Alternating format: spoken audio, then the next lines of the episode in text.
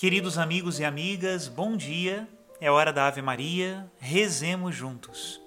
Em nome do Pai, do Filho e do Espírito Santo. Amém. O anjo do Senhor anunciou a Maria, e ela concebeu do Espírito Santo. Ave Maria, cheia de graça, o Senhor é convosco. Bendita sois vós entre as mulheres, e bendito é o fruto do vosso ventre, Jesus. Santa Maria, Mãe de Deus, rogai por nós, pecadores agora e na hora de nossa morte. Amém. Eis aqui a escrava do Senhor. Faça-se em mim segundo a vossa palavra.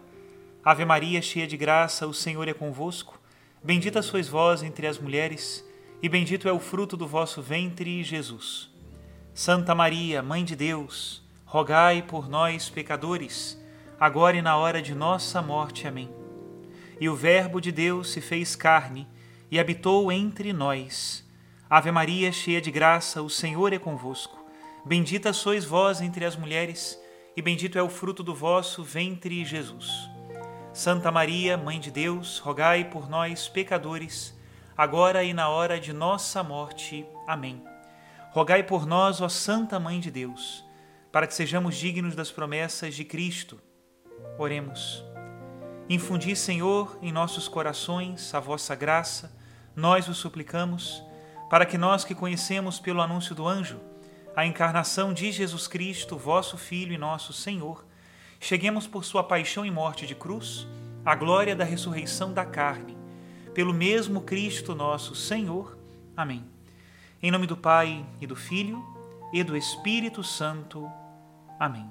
Queridos irmãos e irmãs, hoje a nossa mãe, a Igreja, nos apresenta como Evangelho da liturgia Marcos capítulo 8, a partir do versículo 22. E é Jesus Cristo que faz o milagre da cura de um cego.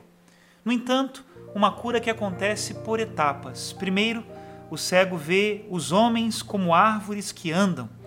Depois, outra vez, Jesus coloca a mão sobre os seus olhos e ele vê então claramente. Esta cura por etapas nos mostra também algo sobre a história da salvação, que foi feito por etapas. Os patriarcas viram algo de Deus, melhor viu Moisés. Logo, os profetas veem melhor do que Moisés. E a plenitude da revelação é Jesus Cristo, aquele que muitos justos e profetas do Antigo Testamento quiseram ver e não viram. Por isso, bem-aventurados os olhos que veem a Cristo, a imagem visível do Deus invisível. Escutemos agora uma reflexão sobre esse tema da visão de Deus, feito por um dos primeiros padres da Igreja, Santo Irineu de Lyon, bispo do século II, que é tido como o primeiro teólogo sistemático da Igreja. Nós vamos ler uma parte de uma de suas obras que se chama Contra as Heresias. Escutemos. Os profetas anunciaram tudo isso de maneira profética, mas não era outro aquele que era visto por eles como pretendem alguns, por ser invisível o Pai de todas as coisas. Assim falam os que desconhecem completamente o que é profecia. A profecia é anúncio do futuro, isto é, predição das coisas que acontecerão. Os profetas predisseram, pois, que Deus seria visto pelos homens, conforme o que diz também o Senhor. Felizes os puros de coração, porque verão a Deus. Contudo, Segundo sua grandeza e sua glória inexprimível, ninguém poderá ver a Deus e continuar vivo, porque o Pai é inatingível. Mas, segundo seu amor, sua bondade e onipotência, ele chega a conceder aos que o amam o dom de ver a Deus, que os profetas anunciavam, pois o que é impossível aos homens é possível a Deus. Por isso mesmo, o homem não poderá ver a Deus, mas ele, se quiser, será visto pelos homens, pelos que quiser, quando e como quiser. Porque Deus tudo pode. Visto outrora segundo o profetismo, por meio do Espírito, visto segundo a adoção, pela mediação do Filho, será visto ainda no reino dos céus, segundo a sua paternidade. O Espírito prepara o homem para o Filho de Deus o Filho o conduz ao Pai, e o Pai lhe concede a incorruptibilidade e a vida eterna que decorrem da visão de Deus. assim como os que veem a luz estão na luz e recebem o seu esplendor, também os que veem a Deus estão em Deus e recebem o seu esplendor. Os homens, portanto, verão a Deus para viver, tornando-se imortais por tal visão e alcançando a Deus. Isto era expresso de maneira figurativa pelos profetas. Desde o princípio, o Filho é o revelador do Pai, porque está com o Pai desde o princípio e manifesta ao gênero humano as visões proféticas, os diversos carismas, os ministérios e a glória do Pai de modo gradual e tempestivamente, segundo a utilidade.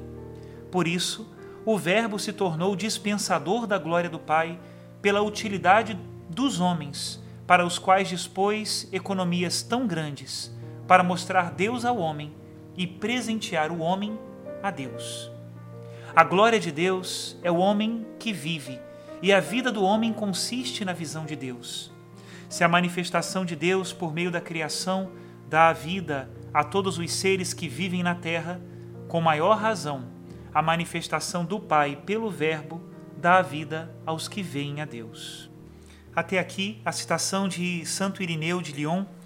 Este livro é muito interessante, depois ele vai dizendo todas as figuras do Antigo Testamento que já anunciavam o Cristo, até que ele chegasse à sua plenitude quando nasceu da Virgem Maria.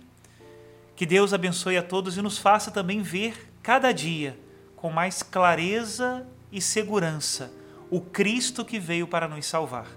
Que Deus abençoe a todos, em nome do Pai, do Filho e do Espírito Santo. Amém.